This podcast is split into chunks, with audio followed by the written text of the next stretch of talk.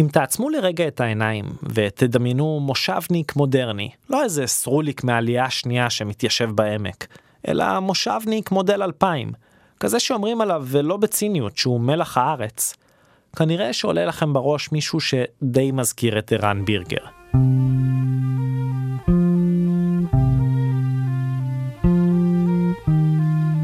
יש בו משהו קצת אנכרוניסטי.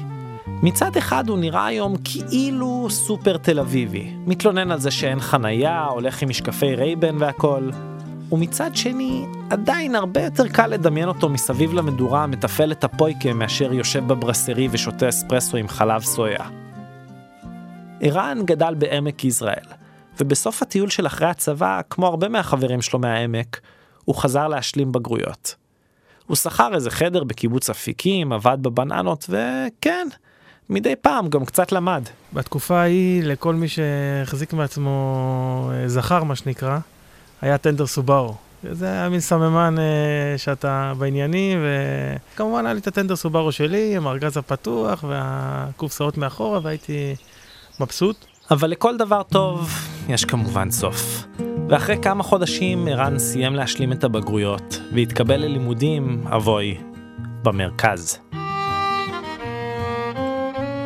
והייתי צריך למכור את הטנדר סובארו, כי במרכז הבנתי שזה פחות מתאים לי להסתובב עם הטנדר סובארו, וזה גם נראה שזה לא יעזור לי עם הבחורות, הטנדר סובארו בתל אביב. מיד עטו עליי כל צעירי היישוב. בסוף מצאתי איזה בחור, התווכחנו על המחיר, אני רציתי 9,000 שקל, הוא הסכים לתת רק 8,000, ובסוף אחרי דין ודברים וויכוחים, הוא אמר לי, תשמע, בוא נעשה כזה דבר, אני אתן לך 8,000 שקל וחזירה, יש לי פה חזירייה, וככה נסגור.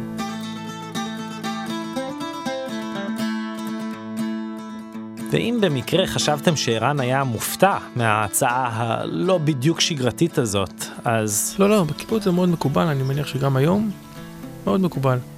קיצור, איראן הסכים לדיל. נתן את הטנדר, לקח את הכסף ואסף את החזירונת. לקחנו אותה בארגז קרטון של ירקות כזה. חזירה קטנה, ורודה, חמודה, באמת התאהבתי בה מהרגע הראשון. שמנמנה קטנה כזאת, ישראלית באיזשהו מקום, אמרנו לקרא לה נורית.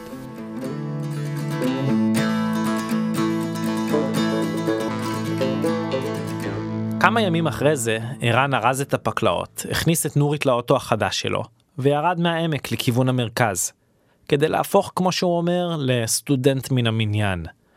אבל אתם יודעים איך זה, לא משתנים בין לילה. כך שבמקום לזכור חדר בדירת שותפים באלנבי, איראן מצא איזה בית צמוד קרקע במושב בשרון, עם גינה גדולה בשביל נורית. הלכתי שם לצרכניה ויצרתי איזשהו קשר עם הצרכן שם, שאמר לי, אין בעיה, תשמע, כל סוף יום יש לי את השאריות, תבוא, תיקח. ובאמת ככה התחילה שגרת החיים של נורית. כל סוף יום הייתה מקבלת שני ארגזים טובים ככה של ירקות רקובים. ובעוד לרוב השכנים שלו היו, אני מניח, כלבים וחתולים, אולי איזה אוגר, לאיראן ולחברה שלו הייתה חזירת מחמד. הוא בנה לה סוג של מלונה בחצר. התחלה הייתי נכנס והיינו שחקים ביחד, הייתה קופצת עליי, ככה מתחככת בי וממש נחמד, זוגיות. באמת נורא אהבה אותי, ואז התחילה קצת הבעיה, כי בעצם חזירים גדלים מאוד מהר. ואז היא כבר, כשהייתה קופצת עליי כבר הייתי נופל, כי פתאום היא נהייתה ענקית פשוט, הייתה אורך של איזה 1.80 מטר וגובה של איזה מטר. היא שקלה איזה 150 קילו, משהו כזה. אז בסוף לא יכולתי להיכנס אליה, כי הייתי נכנס, ומה שהייתה התרגשות וזה, הייתה פשוט נכנסת בי. אהלן, אני מישי הרמן, וברוכים הבאים לעוד פרק של סיפור ישראלי. כמו תמיד, אתם כבר יודעים, אנחנו בוחרים נושא ומביאים סיפורים שונים שמתקשרים אליו מכל מיני זוויות. והפעם, חיות מתות, אנשים מהרהרים. אבל לפני שנחזור לאיראן, שלא ממש ידע מה לעשות עם נורית הגדלה, מילת הזרה קטנה. יש עמדות בפרק הזה שבטח ירגיזו ויטרידו אנשים, אולי אפילו יותר מזה. גם בצוות התוכנית הם מוררו ויכוחים סוערים והיינו די חלוקים, אבל החלטנו לשדר אותם בכל זאת, ולתת לכם לשפוט. הנה איראן. ואז מישהו החבר'ה הציע, אמר תשמעו, יש פה איזה בחור ביישוב, הוא אחד כזה שיש בעיות קוראים לו. כשיש בעיות זה שפה די מחובסת, אבל ערן הבין בדיוק על מה מדובר. הוא ידע שאם הוא מחייג לפיקסר המסתורי הזה, הוא בעצם חורץ את דינה של נורית. וערן באמת היה קשור אליה מאוד, אבל בכל זאת, החברה לחצה, ירקן לא היה יכול לספק מספיק ירקות רקובים, ונורית פשוט קרסמה כל דבר שראתה. התקשרנו אליו, אמרתי לו שלום, ומה העניינים? קיבלתי את הטלפון שלך מהבחור מהיישוב, אתה לא מכיר אותי, אתה לא יודע מי אני, אבל יש לי איזה חזירה, והוא ככה בצורה מאוד לקונית אמר, הבנתי, קיבלתי, הכל בסדר, אני עוד רבע שעה אצלך, וניתק את השיחה, כמו כאילו מאיזה סרט. עכשיו, בואו נגיד שלהרוג את חיית המחמד שלך זה לא בדיוק דבר נעים. ואני לא רוצה שתחשבו שלהרן היה קל, הוא בחור די קשוח סך הכל. אבל הוא אמר לי שאומנם הוא לא פרץ בבכי, אבל היה לו מאוד קשה אחרי שהוא ניתק את הטלפון. והוא באמת הגיע אחרי איזה רבע שעה, נכנס למשק, יצא ככה, היה לו לטרנו, יצא מהטרנו, הלך, לקח את האקדח, הכניס את המחסנית, טען את הנשק, הסתכל עליה, אמר, זה זאת? אמרנו לו כן, ופשוט ירה בה ממש 3 כדורים, והלך. שאלנו אותו משהו, זה תשלום, חבר'ה, תביאו לי מקסימום איזה סטייק קטן, ופשוט הלך. ערן היה קצת המום. בהתחלה הוא לא ממש יכל להסתכל על נורית המתה. אני זוכר את עצמי שלא ממש הרגשתי קשור אליה, ולא הסתכלתי בתיק הזה בצד. אבל אחרי כמה דקות, האינסטינקטים המושבניקיים שלו נכנסו לפעולה. ואז אוקיי, נשארנו עם כמות בשר מאוד גדולה, ואז אמרנו שצריך לעשות פה אירוע שהוא באמת מיוחד ולא רגיל. ערן היה יכול לחשוב רק על דרך אחת לחגוג את חייה הקצרים של נורית.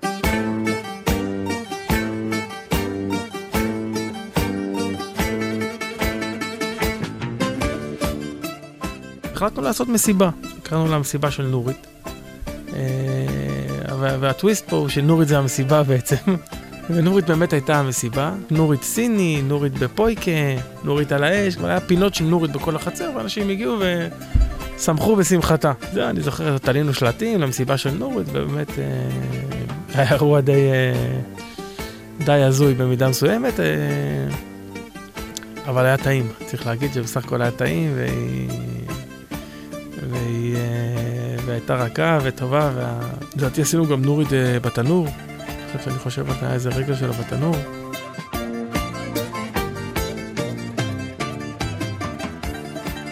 יש לנו מערכת יחסים מאוד מורכבת עם בעלי חיים.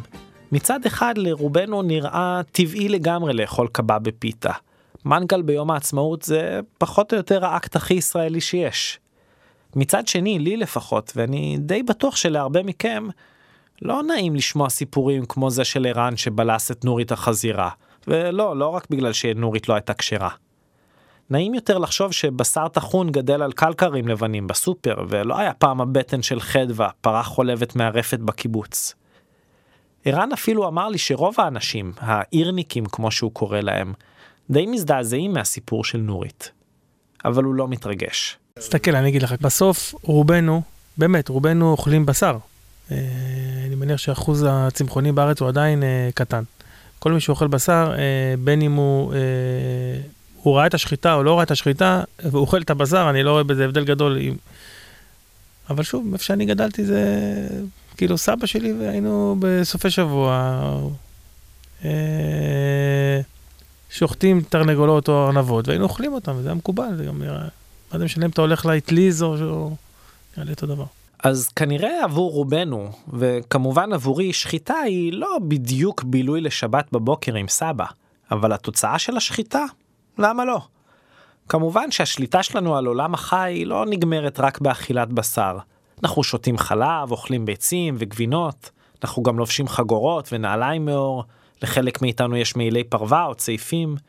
כדי לעשות את כל זה, אנחנו שוחטים כל שנה בישראל בערך 250,000 פרות, 120,000 כבשים, 200,000 חזירים, וקרוב ל300 מיליון תרנגולים, אם אנחנו מחשיבים את האפרוחים הזכרים שנחשבים לפסולת של תעשיית הביצים.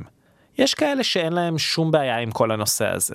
ויש כאלה, ונפגוש אותם בפרק, שמשווים את תעשיית המוות הזאת לשואה.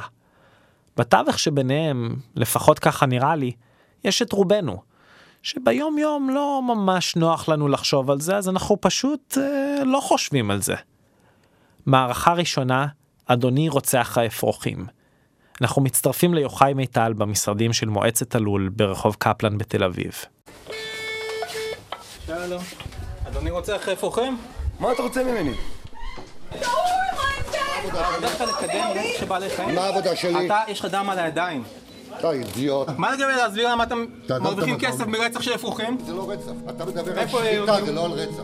יש לך דם על הידיים. אתה אידיוט. ככה אחריות המעשים. הבחור הזה שמעתם עכשיו, זה שאומר יש לך דם על הידיים, קוראים לו סשה בוז'ור, והוא היוזם והמוביל של תנועת 269. תנועה רדיקלית הנאבקת למען זכויות בעלי חיים וטבעונות, שמקבלת לאחרונה המון כיסוי בתקשורת והפופולריות שלה בעלייה מתמדת. לעמוד הפייסבוק שלהם יש כרגע מעל 61,000 לייקים. לטבעונים יש בדרך כלל דימוי של שוחרי שלום, טיפוסים שלווים, אולי קצת שקטים, חסרי ביטחון, רק תן להם איזה שוט חזק של אסף חיטה והם ילחכו להם בהנאה בלי להפריע לאף אחד. אבל גל הטבעונות האחרון שפוקד את המדינה מנתץ את הדימוי הרופס.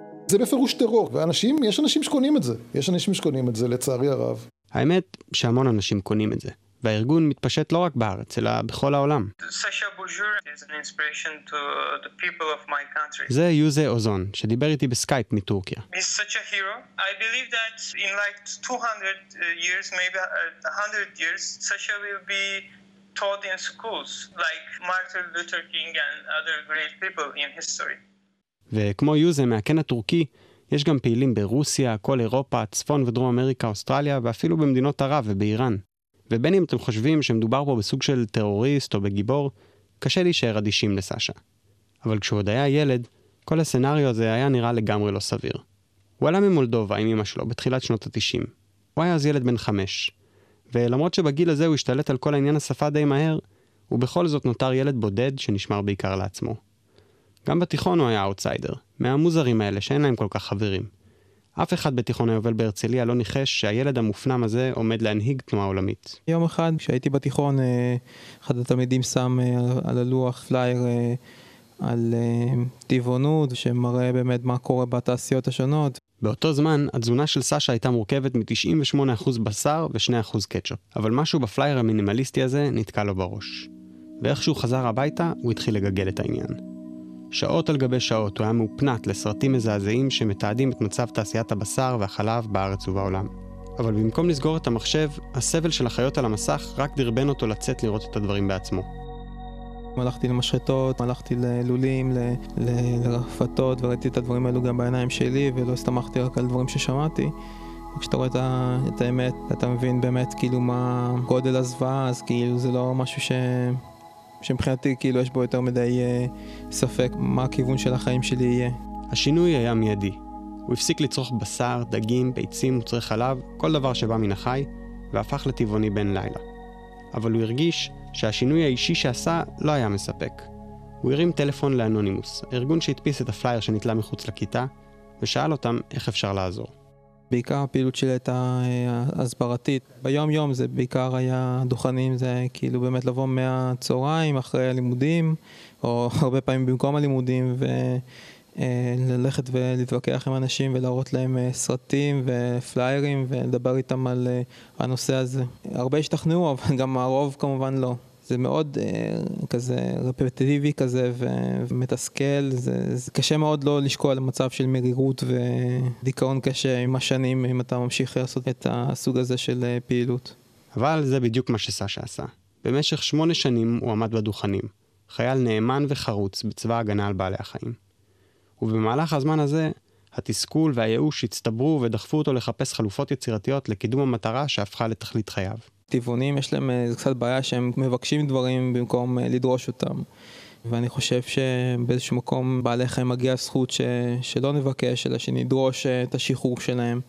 כי אם נגיד זה בני אדם שעוברים את הזוועות האלו, לא היינו באים בצורה כל כך מתנחמדת. אני חושב שהיינו באים בצורה הרבה יותר אגרסיבית מבחינת הדרישות מהאנשים שפוגעים בהם. כשמסתכלים על מאבקים היסטוריים, סשה הסביר לי, במיוחד כאלה שהצליחו לחולל שינוי, מיד מבחינים בדפוס חוזר. הם תמיד מתחילים מקבוצה רדיקלית, שולית, קומץ קיצוניים שמצליחים לעורר סערה שמציתה דיון ציבורי שנסחף בהדרגה לכיוון המיינסטרים. לפחות ככה הוא רואה את זה.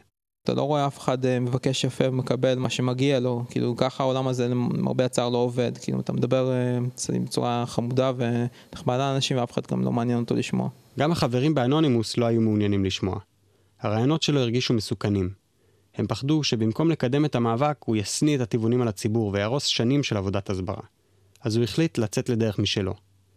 אבל לפני שיכל ליישם את כל התוכניות שרצו לו בראש, הוא היה זקוק לסמל. בוקר אחד, סשה ושני חברים אקטיביסטים שלו, תמיר וניקיטה, נכנסו לפיית קטנה, עלו על האיילון ונסו צפונה. נסענו באוטו, הגענו לרפת, כמובן קפצנו מעל הגדר, מן הסתם, והסתובבנו. רובם היו פחדנים נורא, ולא היה אפשר לעשות איזושהי תמונה למשל. אז ראינו איזשהו עגל לבן, ככה קיפצנו פנימה, אז הוא נורא התלהב, כלומר הוא היה מאוד חברותי, הוא נתן לנו לגעת בו, והוא עגל נורא יפה וחמוד, והמספר שלו 269, וואלה, אמרתי, זהו. הם מצאו את מה שהם חיפשו, עגל פוטוגני שמוטבע עליו מספר סידורי קצר וקליט, עגל שאפשר להפוך אותו למותג. הם הרביצו פוטושוט חפוז, התגנבו החוצה ונסו חזרה למרכז. עגל 269 נשאר ברפת. זה מבחינתי רגע נורא קשה, שאתה יודע שאתה לא יכול לעשות שום דבר בשבילו, וזה פשוט איזשהו חיבוק אחרון כזה, אתה יודע. ממש, אתה יודע, חיבוק אחרון, ככה זה. ואז אתה הולך, וזהו, והם הלכו לסטייקים. עכשיו, כשהיה את הסמל והיה את המספר, סשה היה מוכן לממש תוכנית שחלם עליה שנים. צריבה. צריבה מבחינתי מסמלת את השעבוד, את הלקיחה הזאת של האוטונומיה של יצור חי. עשו את זה גם בזמן של העבדות השחורים. היו צורבים מספרים פשוט על אנשים. זה משהו שבחינתי יש בו הרבה מאוד סמליות. בעזרת צוות שגייס סביבו לטובת העניין, הם התחילו לתכנן את הצריבה. הם התייחסו אל האירוע כמיצג אומנות וביימו את האקט לפרטי פרטים. תפאורה, תלבושות, חזרות גנרליות. המיקום הנבחר, כיכר רבין. היו 3 אנשים שנצרבים, יושבים בתוך כלוב שהוא מייצג בעצם את המכלאות שבעלי חיים נמצאים בהם. אני קיבלתי את הצריבה ביד, זוהר קיבל את זה בחזה, ועולה גרוסן במתקן כזה שבנינו בכתף. אם היה לכם איזה ספק לגבי הרצינות של החבר'ה האלה, לגבי הלהט והמחויבות שלהם, ואני יודע שזה לא נעים לשמוע, אבל אני רוצה לוודא שאתם מבינים בדיוק מה סשה והחברים שלו עשו לעצמם, הם לקחו ברזל מלובן והצמידו את הספרות 269 הלוהטות לאורם. זה חוויה מאוד לא נעימה, אתה גם מריח את הראש שלך כאילו מתבשל, וזה מרגיש כאילו תושים לך את האור כזה. זה לא כמו קביעה כאילו שאתה נגיד עכשיו הולך, נופל לך עכשיו איזשהו מים רותחים או משהו. זה משהו אחר, אתה כאילו מרגיש כאילו בעיקר אתה מסביב כזה, וזה מרגיש כאילו כזה תחושה מאוד כזה לא נוחה, לא נעימה. רק אחרי שהסתכלתי על היד שלי, הבנתי שזה בסדר. לא הוציאו הגה שלושתם.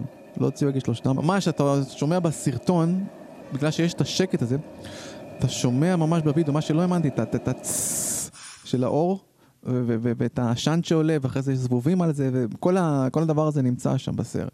זה היה מאוד מרשים. תוך כמה ימים, סרטון הצריבה זכה ל-200,000 צפיות, ואקטיביסטים טבעונים סביב העולם קיבלו השראה, והרימו מצגי צריבה מקבילים תחת אותה סיסמה. Free 269.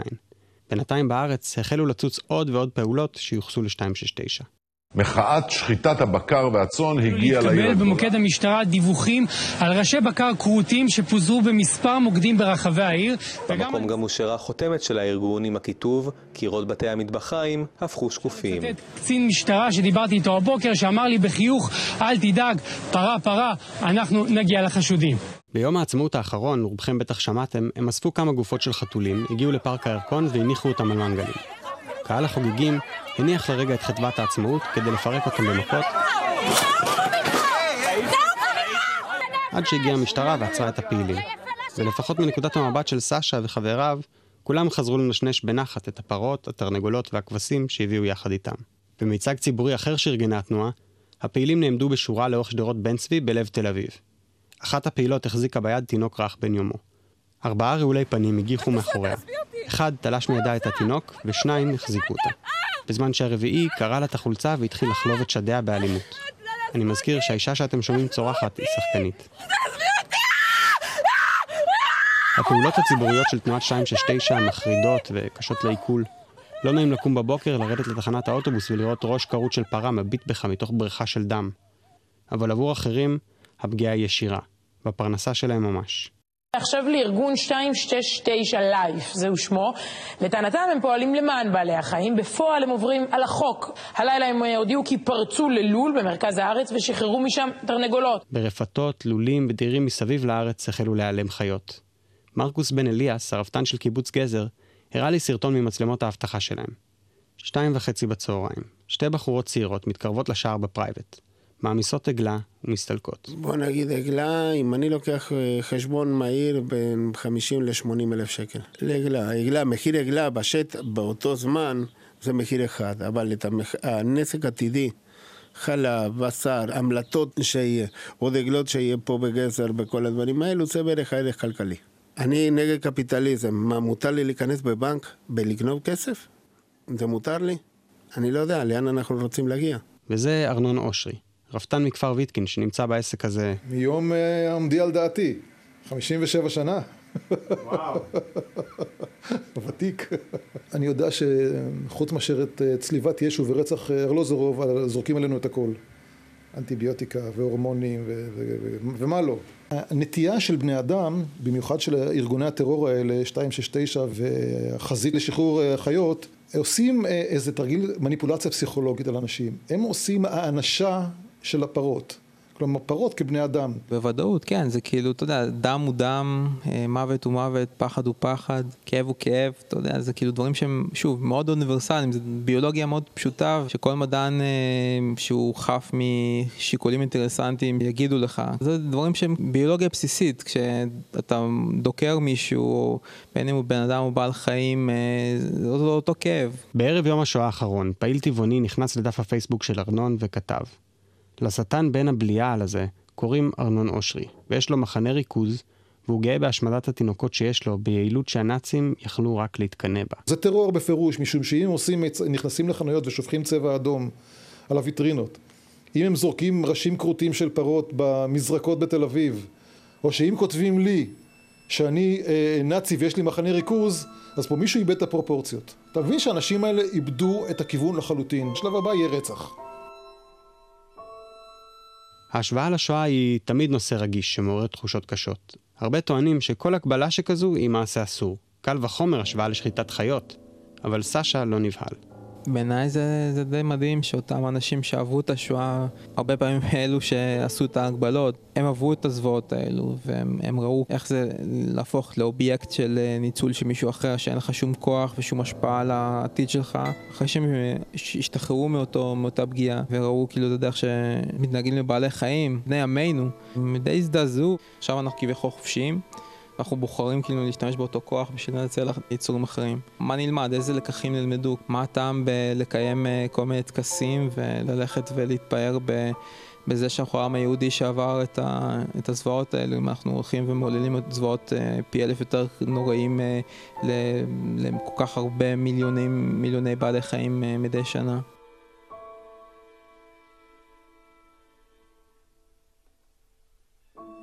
לא יכול להיות שיקום ארגון טרור יעשה לעצמו דין ויתחיל להשתולל. וזה בפירוש טרור, כי זה הפחדה. האיפוק של התנועה לזכויות בעלי חיים ושחרור בעלי חיים היא מדהימה. כאילו עד עכשיו כאילו לא אדם אחד אפילו נפגע, בין אם אפילו שוחט או בן אדם שמוותר בעלי חיים בזמן שהם עוד בחיים, כאילו אף אחד עוד לא נפגע, בצדק או שלא בצדק. ולמרות שכל הזמן נשמעות קריאות שכמה אנחנו קיצוניים, אני חושב שאם אתה מסתכל בצורה אובייקטיבית על תמונת המצב, אני חושב שמי שהם קיצוניים זה בעיקר אלו שזוכים להגנת החוק, ולא דווקא אלו שנלחמים באלו שזוכים לאותה הגנה. כמובן שכשרוצים להציג משהו ולהשיג דעת קהל, מקצינים אותו. מספרים סיפורי זוועה של מה הרפתנים עושים לפרות. הציבור הכללי אין לו מושג. הוא אומר, רגע אחד, מה קורה פה? הרפתנים האלה? כאלה אנשים הם, אכזריים, אין לי טוב סימפתיה לאנשים שמרוויחים את הכסף שלהם מדם של מישהו אחר. פנים מול פנים הוא יכול להיות הבן אדם הכי נחמד והכי מסביר פנים, אבל קצת ביקורתיות, קצת להסתכל בצורה אובייקטיבית על המציאות. אני לא יכול לראות אותם בתור אנשים שזכאים לחמלה על זה שהם איבדו את מקור הפרנסה שלהם שגרם לכל כך הרבה סבל. מבחינתי זה אנשים שהם שותפים לעשייה הכי מלוכלכת והכי דוחה שיכולה להיות. אם לשפוט לפי כמות הכתבות בעיתון, החיבוק של הסלבס והמסעדנים שממהרים לשבץ בתפריטים שלהם אופציות טבעוניות, נראה שיש מי שמאמץ את הרעיונות והחשיבה הביקורתית שסשה מדבר עליה. אין לי ספק שאנחנו לקראת שינויים מרחקי לכת בנוגע לדרך שבה אנחנו מתייחסים לבעלי חיים. גם אם זה לא יגיע ממקום של מוסר, אני חושב שזה עניין של זמן עד שלא היינו ברירה אלא לעבור לתזונה טבעונית, בין אם זה מאקולוגיה או כל דבר אחר. תנועה ממשיכה לגדול, תנועה ממשיכה להתפשט בארץ או בעולם.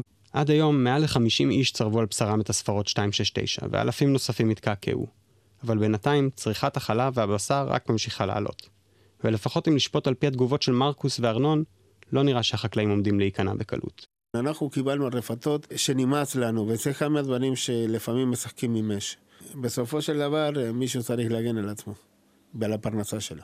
אני לא מקנא במי שיבוא לגנוב עגלים פה. עם כל זה שאנחנו רפתנים ורגועים, אני רוצה שיהיה ברור לכל מי שמעלה על דעתו לבוא לרפת ולהתנכל לרפתן, שטוב זה לא ייגמר. ודי לחכימה ברמיזה. הסיפור שלנו התחיל בקטע קצר מתוך פעולה של 269 שהצטרפתי אליה. אבל לפני כל פעולה כזאת, ממש כמו פעולה צבאית, יש הכנות. איסוף מודיעין, סיורים ותדריך. למי שלא יודע, אנחנו הולכים עכשיו למועצת הלול, שנמצאים ברחוב קפלן, בתל אביב, בצומת עם אבן גבירול, זה בניין כזה גדול. יש לה חבר'ה שם שתי קומות, קומה 4, קומה 5. נכנסים שם עם מגשים, נפוחים מתים בתוך המגשים. לפנות בוקר, סשה ופעילים של 269 שלפו גופות של אפרוחים סחרים שהושלחו למכולת השפעה מחוץ למדגרת עופות בנורדיה. המדגרה המרבה תרנגולות לביצים, ולכן האפרוחים הסחרים הם בגדר פסולת, ונזרקים מיד לפח או נגרסים חיים במכונת גריסה יהודית. התוכנית היא להגיע איתם למשרדים של מועצת הלול, שזה הגוף שמייצג את תאגידי העופות והביצים בארץ. מצוידים בשלט ענק עם הכיתוב, כאן אחראים על הפתרון הסופי של 15,000 אפרוחים מדי יום, וכמה ליטרים טובים של דמי דם. ובעצם מגישים את זה לעובדים שאחראים על המוות של אותם אפרוחים. בקיצור, בלגן. צריכים גם לבוא כמובן להתרכז במשרדים של המנכ"ל שם, כמה שיותר דם שם, יותר טוב, כי זה באמת הבעלם העיקרי שם, הוא כבר שנים מנהל את המועצה, והוא כבר שנים מקדם את כל הדברים הכי נוראים שאנחנו יכולים לדמיין, בין אם זה ערבה של תרנגולות, בין אם זה גריסה של אפרוחים, מה שעכשיו מתעסקים איתו. צריכים, אם מוצאים אותו, אני אראה לכם תמונה שלו, אתם צריכים להתמקד בו. כמובן לא לתקוף אף אחד, פשוט כאילו התנגדות פסיבית, נשכבים על הרצפה, מחכים שכאילו מוציאים אתכם ככה, כאילו לא רבים איתם, לא מתווכחים איתם, מאוד מאוד חשוב. אתם נשכבים, לא זזים, פשוט לא משתפים איתם פעולה. באותו בוקר נדחסתי איתם לתוך מעלית, יחד עם כל האפרוחים המתים והאדם המזויף הזה. יכולתי להרגיש את פעימות הלב הנרגשות סביבי ולהריח את הלחץ באוויר. אבל סשה, שהיה צמוד לדלתות, עמד זקוף ומתוח עם מבט מרוכז שהיה בו זמנית מבהיל ומרגש. בואו, כולם, בואו. שלום. אדון המנכ"ל בפנים? טעור שלי פה. אדוני רוצה אחרי פרוחים? מה אתה רוצה ממני? טעור לך עם זה! מה אתה תורפים? עונית! אפשר להגיש לך את התוצאה? עונית, בוא אליי! מה אתה עושה פה? בלשכה של שמואל לוי, המנכ"ל, שפכו דליים של אפרוחים ודמוי דם על המסמכים הפזורים על השולחן, על המקלדת ועל כיסא המנהלים האורתופדיים. אתה מדבר על שחיטה, זה לא על רצח. יש לך דם על הידיים. אתה אידיוט. בואי אתי, מה קרה? זה את מפחדת לראות? פה יש את הקורבנות שלך, איפה שזורקים לפח את האפרוחים האלו. הם מתו לאט לאט במחולות. לשבת מאחורי שולחן, לחתום על הוצאה להורג של מיליוני בעלי חיים את יכולה, אבל להתמודד עם התוצאות שלה את לא רוצה? אני סך הכל פקידה, מה אתה רוצה ממני? אבל את חותמת על הוצאה להורג, כל המספרים האלה זה בעלי חיים. אבל לא אני קובעת. תעשה לי טוב, תעזוב אותי, אני מספיק. שמואל עצמו ברח. צאו מהמשרדים. שאר העובדים ניסו להסתגר מאחורי דלתות מעולות, וכמה מאמיצים יותר ניסו להדוף את הפעילים החוצה. מספיק עם השטויות שלכם. אתה צריך להתבייש שאתה מתנהג ככה. תצא החוצה מהמשרד עכשיו. תצא החוצה מהמשרד עם כל החברים שלך. מה זה מעניין אותך? אתה תיקח אחרת מהמעשים שלך. זה החוצה עכשיו, אתה מפריע לנו לעבוד. אתם לא נורמלים. אתם באים לנשים קוראים. אחרי יותר מחצי שעה, הגיע למקום טוסטוס משטרתי, ועליו שוטר שמנמן עם חיוך עדין. הוא הציץ פנימה ונבהל. הוא עלה מול המוקדנית בקשר. אני לא בלחץ, אני רק מבקש סיוע, זה הכל. וכעבור כמה דקות הגיעו 4 ניידות, ושוטרים מנומנמים נכנסו לבניין בחוסר חשק ניכר. בוא, במעלית, בוא, לארבע, פאדי. לא מוכן לקום או לא? אתם אלימים. לא, לא, לא מוכן לקום או לא? הוא מסרב קדימה, לקשור, לגרור, רגע. הם מזקו את הפעילים שסרבו להתפנות, גררו אותם למטה ולקחו אותם למעצר בתחנת ירקון. סט, רק תן נעילה לדלת מבחוץ. זהו. מראה, זה מעצורים, אתה לא יכול לגשת אליהם. תודה. סשה ותשעת הפעילים שנעצרו יחד איתו בפעולה הזו שוחררו עוד באותו יום, ומיד חזרו לתכנן את הפעילות הבאה. לסיפור של 269 עצמו, העגל שהפך בלא יודעתו לסמל עולמי, יש דווקא סוף טוב, הוליוודי ממש. ימים ספורים לפני שהיה אמור להישלח לשחיטה, הוא שוחרר או נגנב, תלוי איך אתם מסתכלים על כל העניין הזה, בידי פעילים שוחרי בעלי חיים או טרוריסטים גנבים, שוב, תלוי איך אתם מסתכלים על כל העניין הזה, והוא חי היום בשלווה במקום סודי בארץ. בינתיים, כל האחים והאחיות שלו כבר מזמן מצאו את עצמם בפיתות שלנו.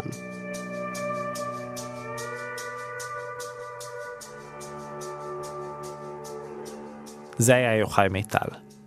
אולי שמתם לב לזה בנופש שלכם בקיץ האחרון, אולי ראיתם משהו בטלוויזיה או בעיתון, אבל באילת יש הרבה תושבים חדשים, ולא, הם לא עובדים זרים או תיירים גרמניים שמתקשים להיפרד מהשמש. ממש לא. דניאל אסטרי נדרים כדי לפגוש אותם מקרוב. מערכה שנייה, השיבה מהודו. אילת, 7 בבוקר. העיר שקטה ושלווה. הים פלטה. התיירים ישנים במלונות. רגע. שמש בעיניים. הוא קיבל. איש אחד, בן 60 ומשהו, עם בייבי פייס ועיניים מחייכות, מסתובב לו בעיר בטנדר הלבן שלו. מדי פעם הוא עוצר, מוריד את החלון, מסתכל דרך הכוונת של רובי הצלפים שלו. דקה. דקה. קצת חלון, קצת לנסוע, קצת רובה. ויורה. ראית אותו? נקרא לו יורם, למרות שזה לא השם שלו. תכף תבינו למה. זה שנשאר זה אחד שלא מכיר אותי, זה כנראה צעיר. אז הוא נשאר עדיין לראות, הסקרנות הרגה אותו למעשה. עוד לא 8:30 בבוקר ויש כבר 4 הרוגים. התושבים והתיירים מתחילים להתעורר, ויורם מניח בזהירות את הרובה שלו במושב האחורי, שם דיסק עם מוזיקה של פעם, ונוסע ברוגע לכיוון המלונות, כאילו שהוא לא סיים עכשיו מסע הרג בפאתי העיר. השמש מאירה את הרי אדום מסביב, אילת כל כך יפה בבוקר. בואי נמלט אל הלגונות השקטות, בואי לאילת, לאילת. כשחושבים על העיר הדרומית ביותר במדינה, על מה חושבים? על שיזוף, שנורקלינג, חול חם, בירה קרה. אבל לפני בערך 30 שנה, ככה אומרים, אונייה מהודו עגנה בנמל עקבה, ומהסיפון שלה ירד תייר שחצה את הגבול לישראל, התמקם באילת, הקים משפחה ענפה, ובעצם לא עזב את העיר עד היום. כל קיץ הוא מטיל אימה. עם התנהגות כמו שמפגינים כלפי העיר המערכת שלהם, לדעתי אין דרך אחרת, צריך לראות. מוקד אילת אילת, תהליים טובים. מדברת איריס, בפעם הלא יודעת כמה. לא, איפה הם בדיוק, תדעו. פחד לתת בחוץ. כבר 2-3 בתוך הבית. זה פחד אלוהים. זה טרור. כבר שנים מתנהלת באילת מלחמה. יש פצועים, אנשים מפחדים לצאת מהבית. והכל בגלל ההורגים. מבחינת האגרסיביות והאינטליגנציה, הערב ההודי הוא מספר 1. בכל העולם עורבים ידועים בהטרדות שלהם, אבל צדוק צמח, מנהל פארק הצפרות באילת, אומר שהזן ההודי הוא אכזרי ונקמן במיוחד, ויש לו זיכרון פנומנלי, לא סולח ולא שוכח. העורב מרגיש מאוים ותוקף, למרות שבאדם באמת לא עשה שום דבר. הם מאוד מאוד חשדניים. העורב ההודי הוא מין פולש שמקומו לא נמצא, לא פה, והוא לא עושה טוב כרגע. הוא לא עושה טוב. העירייה הייתה צריכה מישהו שיעשה את העבודה המלוכלכת. העבודה שאף אחד לא רצה לעשות. העירייה חיפשה היטמן, מתנקש. וכאן יורם נכנס לתמונה. אז אתה לא רוצה לחשוף את השם? לא. כמו כל היטמן מוצלח, הוא חי חיים כפולים. ביום יום יורם הוא איש של שלום, מעביר סדנאות על דו-קיום בבתי ספר, ומקיים קשרים הדוקים עם חברים מירדן ובדואים מהסביבה. חוץ מזה הוא גם פעיל סביבתי מוכר. הוא אפילו גילה זן חדש של דג בריף האילתי, שקרוי עכשיו על שמו. אבל מוקדם בבוקר הוא מחליף זהות לכמה שעות. הוא נהיה יורם ההיטמן. אף אחד לא יודע על התפקיד הסודי שלו. זה מאוד דיסקרטי העבודה. אני לא נחשף. הכל נעשה בצניעות, מתוך מחשבה שהעבודה הזאת היא ארוכת טווח, והיא לא תוכל להמשיך אם מי שעוסק בה ייחשף לציבור. יורם גר לבד. הוא אף פעם לא התחתן, לא הביא ילדים. את מסעות הציד שלו הוא רואה כשליחות למען העיר, אבל הוא צריך להתמודד עם אויב מאוד מתוחכם. הם פשוט מלווים אותי. כל הזמן, אם אני נכנס לאיזה חנות או לבית קפה, תמיד יישאר עורב אחד בתצפית על הדלת. אני יוצא, הוא קורא את הקריאות האלה, מגיעים עוד כמה, מלווים אותי עד שנכנס לאוטו. הם פה, אתה רואה? בצד שלך. למה הם פה? הם מכירים אותך? למה? זה העורבים שקודם ירינו בהם. אבל כל זה, לקחתי על עצמי את התוצאות ברגע שאמרתי, אני נכנס לעבודה הזאת. וזה המחיר. ועם זה אני חי. וכך כבר 10 שנים, בלי פרסום, בלי שאף אחד יודע, מתנהלת מלחמת התשה, יורם מול העורבים. עד שבוקר אחד, במאי השנה, הוא ירה בעורב הלא נכון. העורב שגר ליד הבית של דניאלה שולנברג אורטנר, יושבת הראש של הסניף האילתי של תנו לחיות לחיות. ודניאלה נותנת לחיות לחיות, ועוד איך. יש לה 27 חתולים ו17 כלבים, וגם, כמובן, עורב. היא קוראת לו קיאנו, על שם השחקן קיאנו ריבס. היא מצאה אותו עם רגליים מרוסקות, סעדה אותו, והיום הוא חלק מהמשפחה.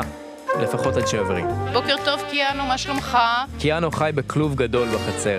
דניאלה מוציאה אותו לערוך בינינו היכרות. הוא מותח את הראש אחורה ופותח קצת את המקור. נראה מבסוט. אכלת כבר? אתה רעב?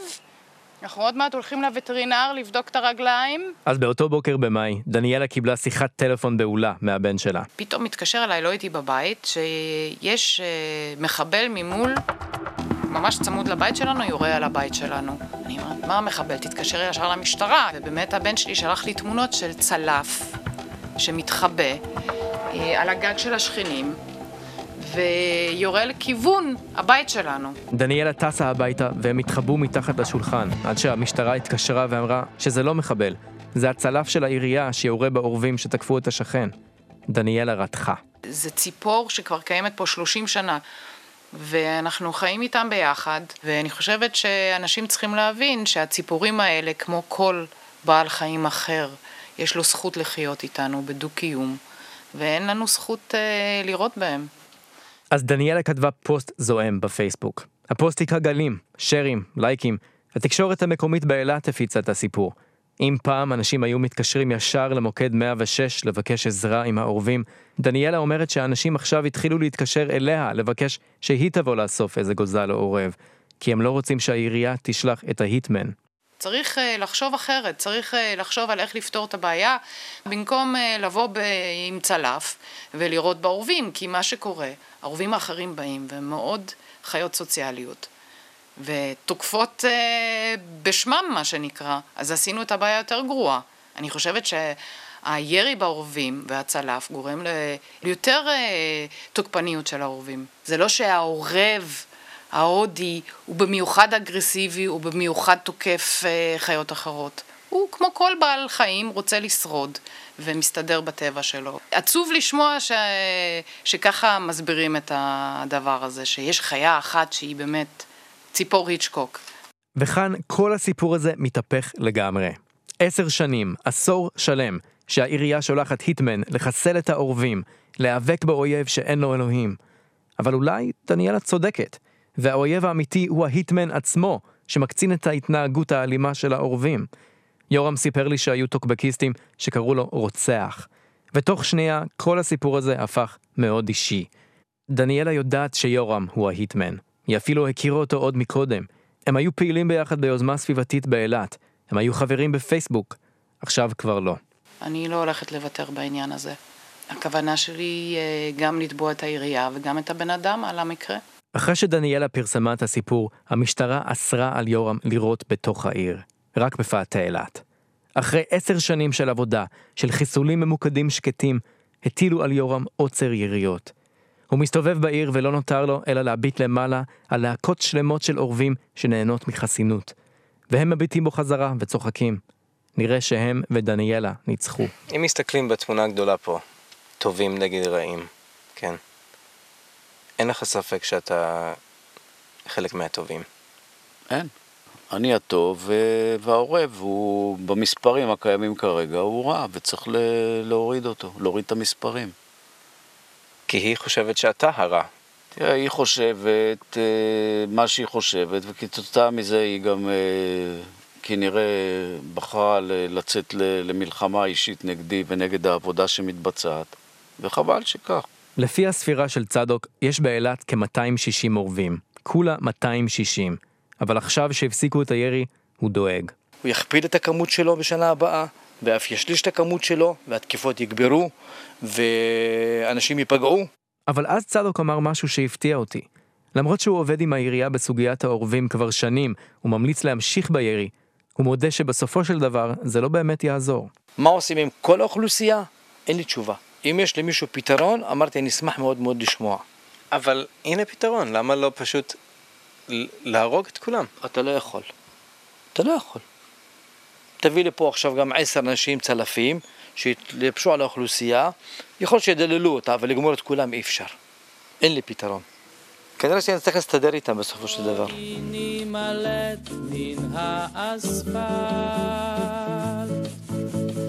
ומן הערים המקומתות.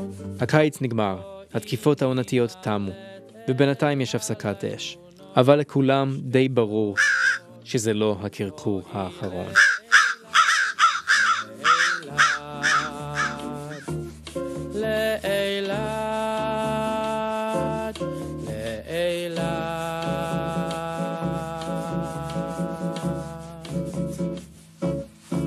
דניאל אסטרין הביא את הסיפור הדרומי ביותר ששידרנו עד היום בתוכנית. אוקיי, אז כל הפרק דיברנו על חיות מתות ואנשים שנשארים מאחור לחשוב עליהם. אבל נסגור את הפרק של היום עם סיפור פרוזה על המצב ההפוך. אנשים מתים, חיות מהרהרות. מערכה שלישית, צדוק. יבגניה דודינה, מקריאה. צדוק, על הברדור החום של מר במירו, ששימש אותו ככלב נחייה, היה למעשה רק רבע לברדור, כמו שמר במירו עצמו היה רק רבע עיוור. למעשה היה זה צדוק שהלך ואיבד את ראייתו. חרדלית התפשטה בעדשות עיניו. יום חמסין אחד, כשכולם היו ספונים בתוך המסגנים שלהם, צדוק ומר במירו היו באמצע מעבר חצייה כשהרמזור התחלף לאדום. צדוק נעצר ומר במירו הזקן גדף אותו תחת השפה. סקוואר ינעל יסמרטוט בלוי. לאחר השתאות מסוימת, צדוק נענה לדרישת בעליו, ומי שצלחו יחד את כל 8 הנתיבים של דרך נמיר, התיישבו 2 זקנים על ספסל בגדה המערבית של הרחוב. מר במירו קיווה שרגליו העקומות יסחבו אותו לפחות עד הספסלים השקטים בגינה שמאחורי מגדלי הקירוב, אך לאות תפסה אותו, והוא החליט לחנות במקום ללילה. מגניב מבטים לצדדים, מר במירו הסיר את משקפי העברים השחורים, חיטט בתיק הבד המרופד, והוציא כרית ספוג מתפוררת וסמיכת טלאים פרחונית. צדוק המתין בסבלנות לסיום הצעת הספסל לשינה, וכשמר במירו עלה למשכבו, הוזמן באופלה ותפס את מקומו שרוע לרגלי בעליו.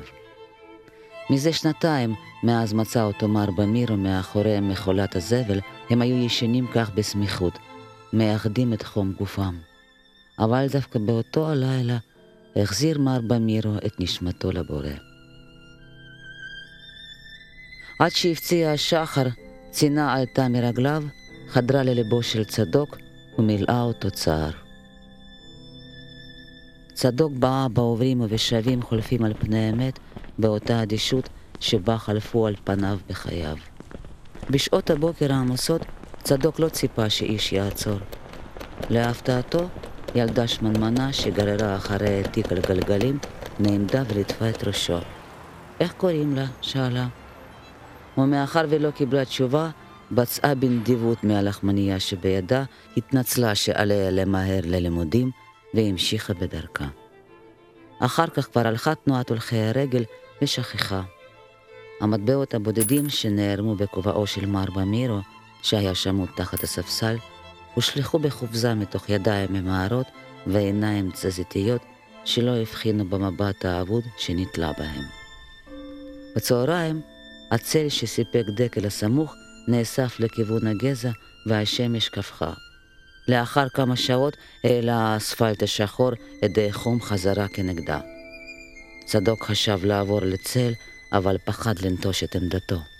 למרות הרוח המזרחית היבשה שהקטה באפו, הוא נשאר שחוב לרגלי גופת בעליו ונמנם. הוא התעורר לקולות צורמים. מעליו פיליפינית צעירה דחקה בו במקל. מקום לעשות, סליחה, מקום לעשות, פה זה ספסל. מאחוריה הציצו זוג עיניים אפורות ודהויות ספונות בתוך שקי אור מקומתים. העיניים האפורות חייכו, אך עיני החומות של הצעירה נסגרו לפתע לחריצים כשריח המוות הסתנן לנחיריה. היא הפנתה את גבה לספסל תוך שהיא מזרזת את גוש הבשר הרוטט שהסתרך מאחוריה. קדימה סבתא, פה ספסל לא טוב. העצמות הרועדות הרפו מהבלמים של הליכון האלומיניום המשוכלל ונגררו בצייתנות אחר המטפלת. רק עיניים השתאו לרגע ונעלמו. כעבור דקות ספורות הגיע אמבולנס בכל תרועה, העלה שני גלגלים על המדרכה והשתיק את הסירנה שנסרה את הרחוב. מתוכו יצאו שניים בתלבושת זהה. אחד גבוה עם זיפים, חישוקים שחורים של חוסר שינה סביב העיניים וכתמי קפה על השיניים, ניגש ישירות לגופה תוך שהוא מגשש אחר חפיסת הסיגריות בכיס חולצתו.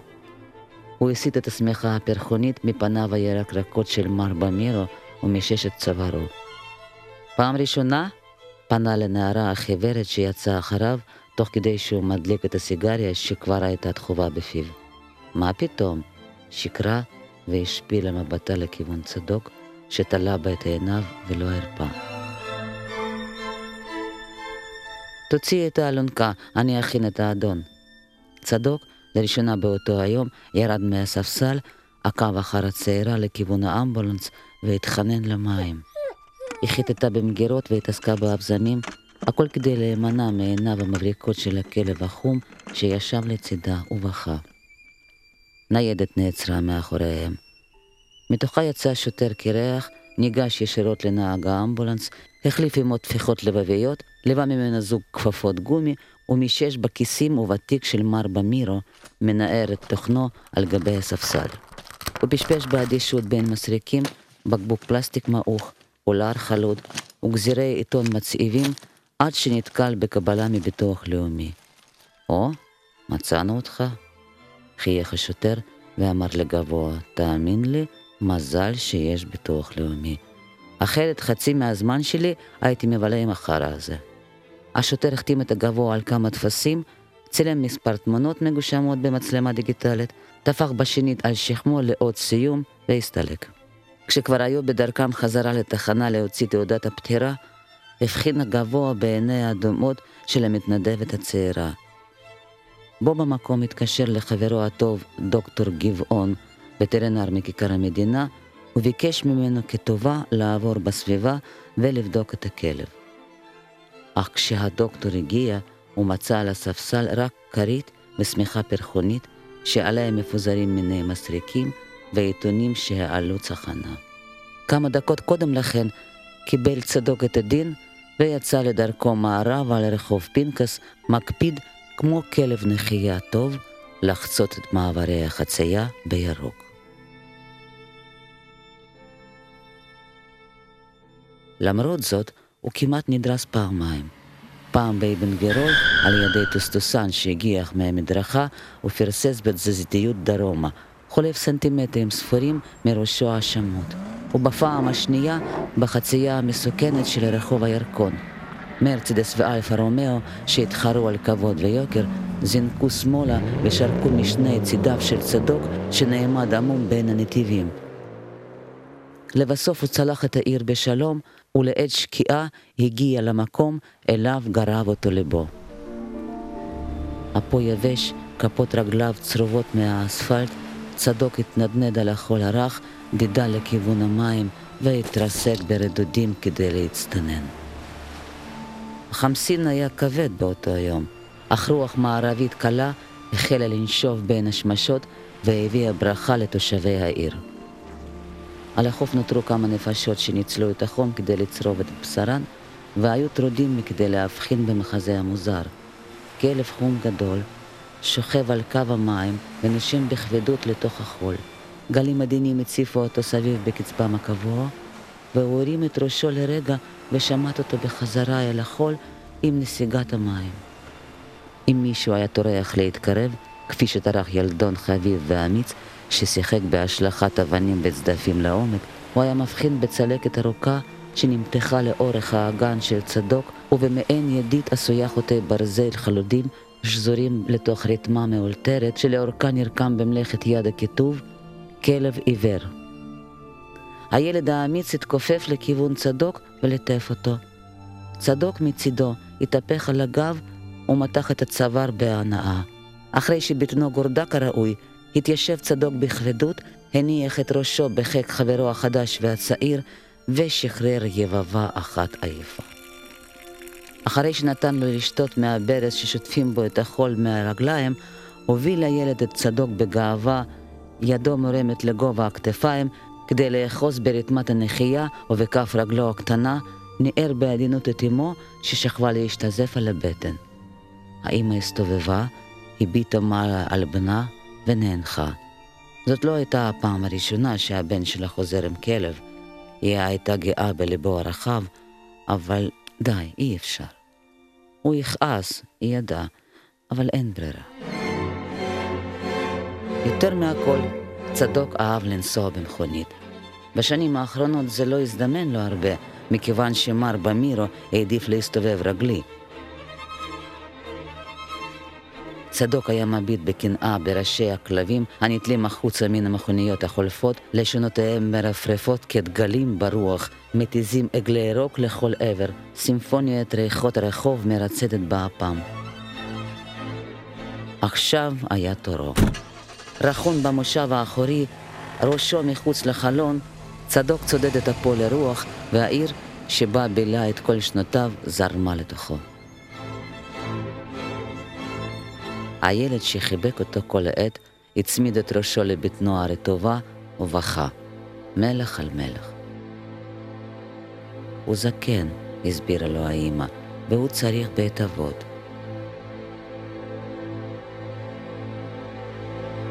במערכת הניווט הלוויינית הזינה את הכתובת, הרצל 159, צער בעלי חיים. האמא התעקשה שהילד יישאר באוטו. צדוק הצטער, אבל בכל זאת התקדם אל עבר שער הברזל. ריח השתן והצועה שעלו בנחיריו בישרו לו שהגיע למכלאה. הוא כבר ניצל מכאן בעבר, אבל לא הפעם. בשלושת השבועות הבאים, יום ולילה, שכב צדוק על רצפת הבטון בכלוב המתכת. לעתים נדירות קם לשתות מעט או להטיל את צרכיו בפינה הרחוקה.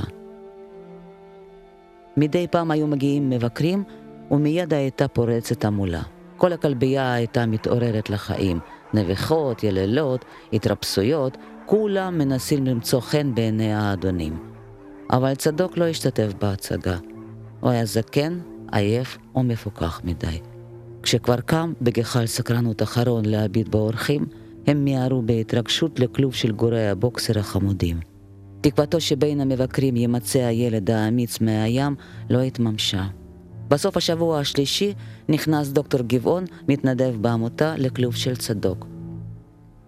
הוא היה עייף וקם לקראתו באיטיות. הדוקטור הושיט לו חטיף, אבל צדוק, ששיניו כבר קהו, לקק את הביסקוויט ופלט אותו לרצפה. לא נורא, אמר הרופא הטוב. בוא, אנחנו כבר נטפל בך. הוא הוביל אותו לחדר המרפאה שבמבנה הסמוך, שם ירד על ברכיו והרים אותו לשולחן הנרוסטה.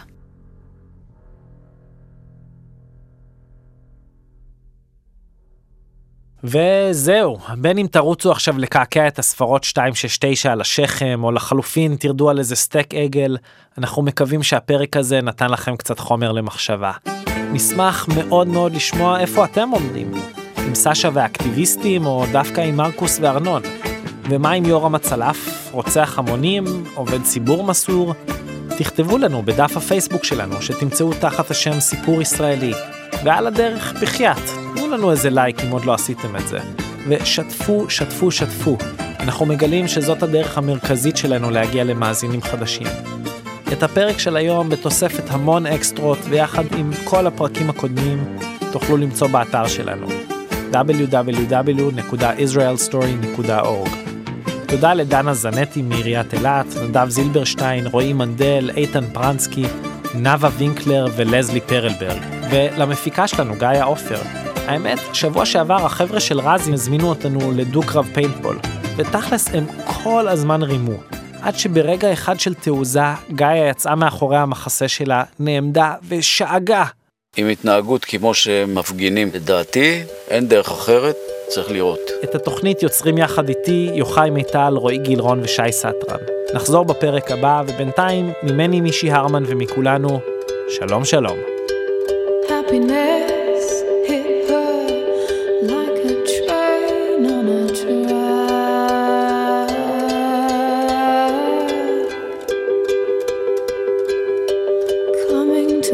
Sir